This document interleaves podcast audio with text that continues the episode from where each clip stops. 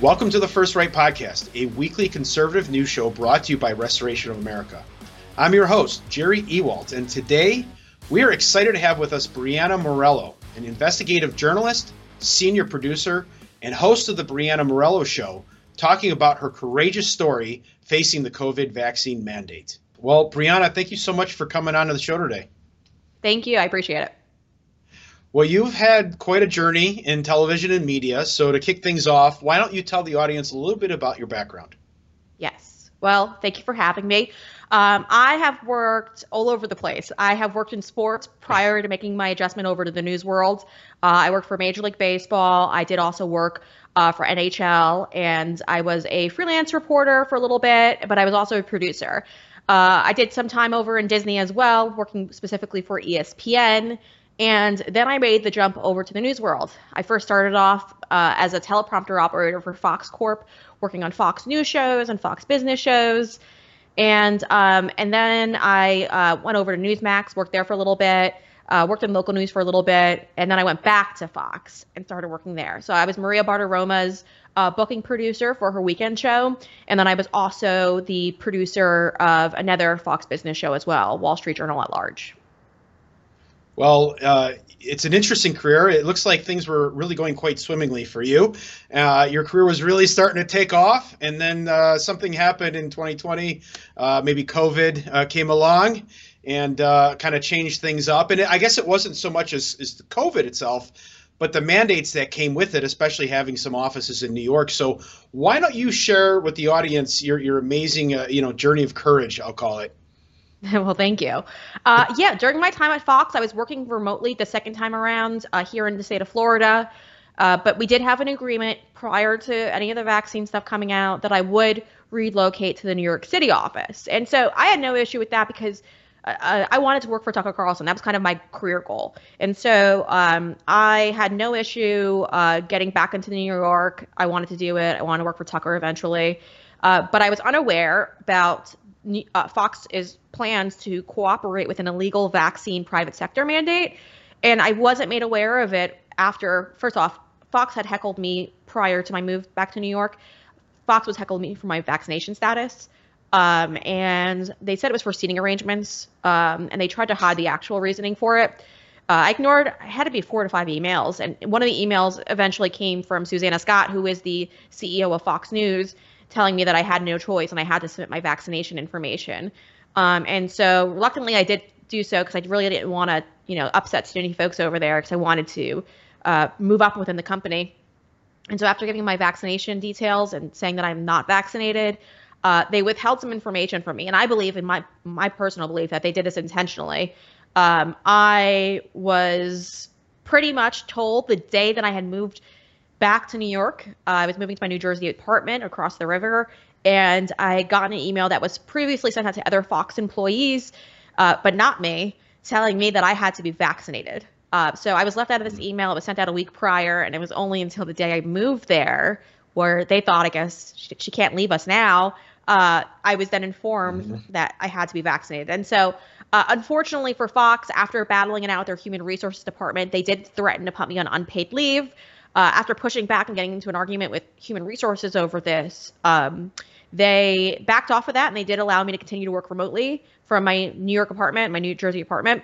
And so um, it was back and forth, but ultimately they ended up increasing my workload and trying to target me in other ways. I think they were just trying to push me out, my personal belief. And so I did resign. I did leave the company. But um, most people lied about it. I know we had a lot of Fox talent going on air and, and, and saying we, we don't have a vaccine mandate specifically as a company, but they were complying with the illegal New York City private sector mandate, which again right. didn't have any agencies assigned to work it, and there was no consequences listed if you did not comply with it.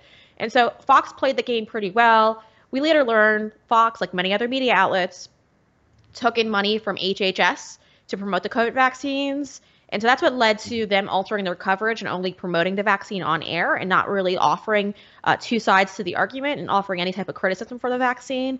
And it was done by all the major media outlets. So we knew yeah. that through a uh, FOIA request. So it's fact. We know what happened. Uh, it's just unfortunate that it did. But uh, I left, and now I'm in independent journalism, and it's fabulous. I love it. I have no regret to this point.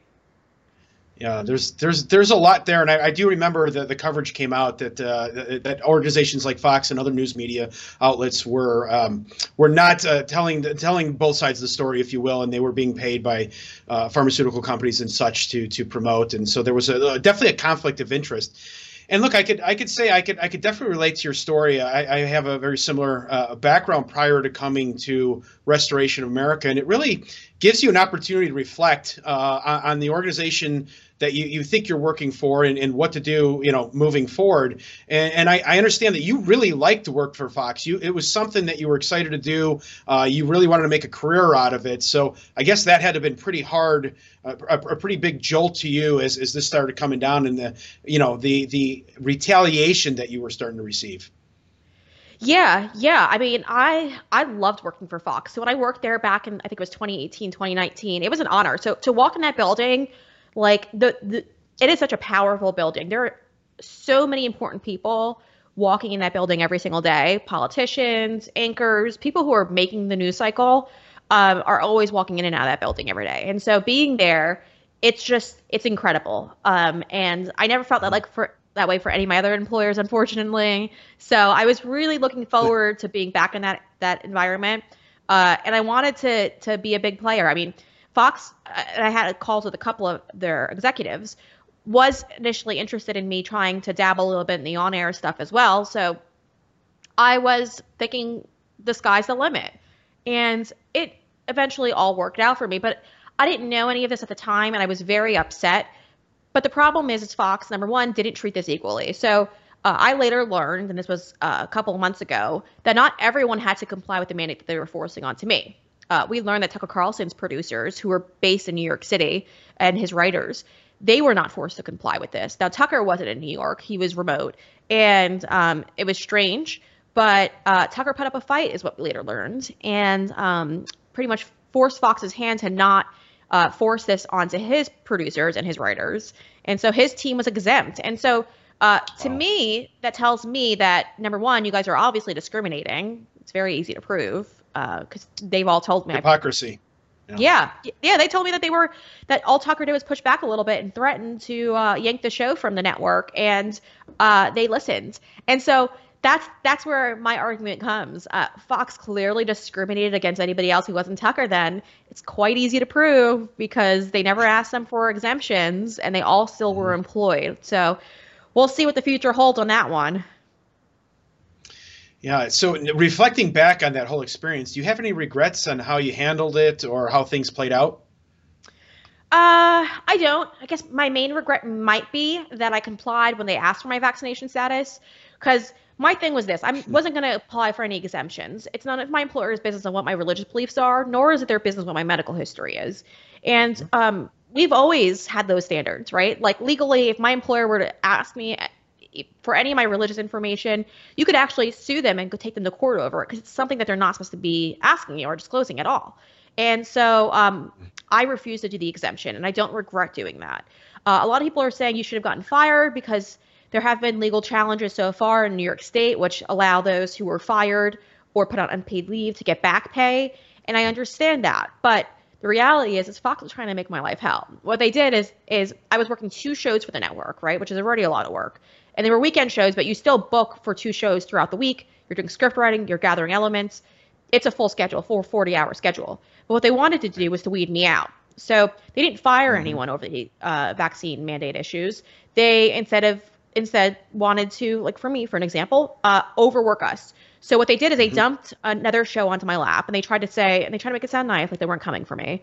But what they said is, and I've worked in news, by the way, prior. I just explained I worked at three other news organizations before making my way over to Fox uh, as a producer. But um, they said to me, you know, you could really use some more experience working on a daily news show.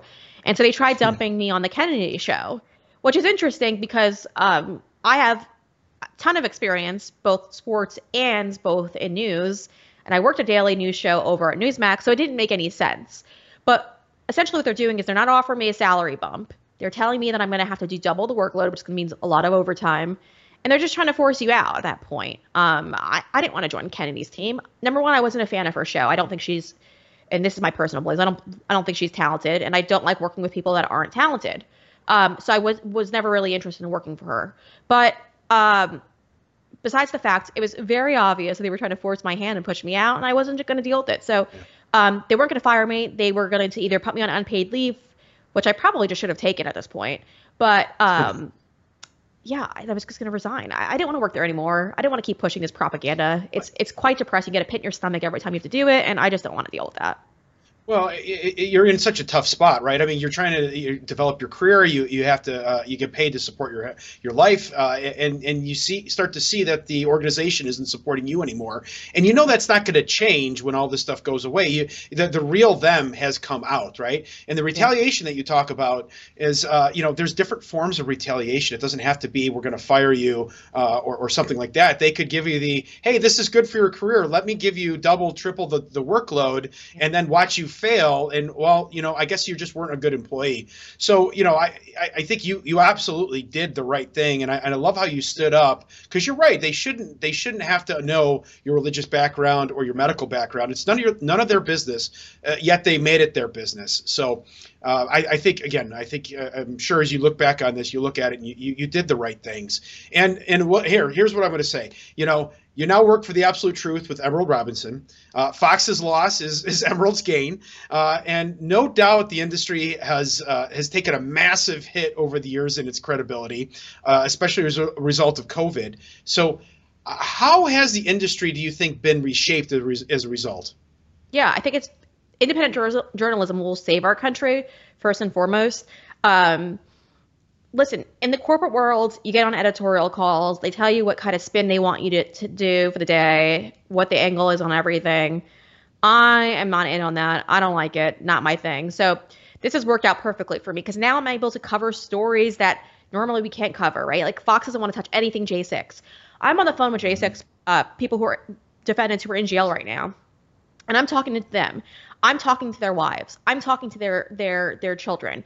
I'm getting all this information about the federal government completely abusing their constitutional rights and violating them constantly. I'm getting all these exclusives. We just ex- exposed the VA for an example. The VA was pulling benefits for J6ers prior to their trial, prior to their trial. And not only that, those who were convicted, obviously in DC court you'll convict any conservative, but those who were convicted on misdemeanor charges were having their VA benefits pulled. And so what that means is uh, if you were a veteran getting medical services, you would have to now cough up more money to pay your for your medical expenses. So, like one person we had um, who reached out to us randomly got a bill for eleven thousand dollars, and he didn't know why the VA wasn't returning his calls. But the VA is not supposed to reduce his benefits because he wasn't convicted of a felony. So he was convicted of misdemeanor charges, uh, uh, trespassing, very not serious charges.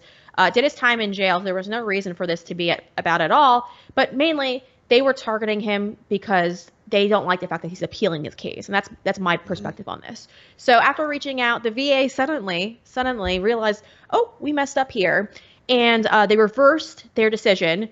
They sent him an apology letter apologizing for sending him that $11000 bill. But then we also got another person who got a bill for $4000 and magically, when we reached out, that disappeared. I just recently had mm-hmm. somebody else who was watching our show call me and say, Hey, I got a bill for, I think it was $7,000. I reached out to the VA just recently. So eventually that bill is going to dis- disappear as well. Um, hmm. There is a tactic that our federal government's using, and it is to bankrupt these people. It is to back them into a corner so they can't fight these charges. And um, the corporate media won't cover it. And so that's why independent journalism is so important because I have a massive following now on so many other platforms. So when I reach out, they're afraid. And um, it's a blessing, honestly, because people are so afraid to reach out to do the, these things and they're torturing Americans. They're putting them in solitary confinement. They are bankrupting them. They are having their spouses receive letters that they're going to get their homes um, their homes taken back by the mortgage companies because they can't pay their bills anymore. Um, one J6er just told me he can't pay his rent based on what the VA is doing to him. So uh, if I still worked in the corporate media world, I wouldn't be able to cover that. Wouldn't be able to push back or help any of these mm-hmm. people. So that's where the perks come in of being an independent journalist. Now I could help these people out, but it also makes you a moving target. Um, I randomly got a letter from the IRS uh, asking questions mm-hmm. regarding my my taxes and sending me a bill. I was told that it's not anything to take seriously. Did it happen coincidentally? Who knows? It happened after the whole VA situation happened, but they're very particular with these things. And so we know that they target conservatives all the time. So it's quite interesting, but we're not going to back down. Independent journalism will save our country, and we're going to keep fighting. Well, Breanna, I, I'm really glad that you went down that path with J6 and, and independent journalists because uh, you know you're taking up the, the, the J6 mantle, and, and, we need that, right? We can't forget these are political prisoners that are rotting away uh, right now, and someone needs to be out there advocating for them. And it sounds like you're doing a fantastic job with that.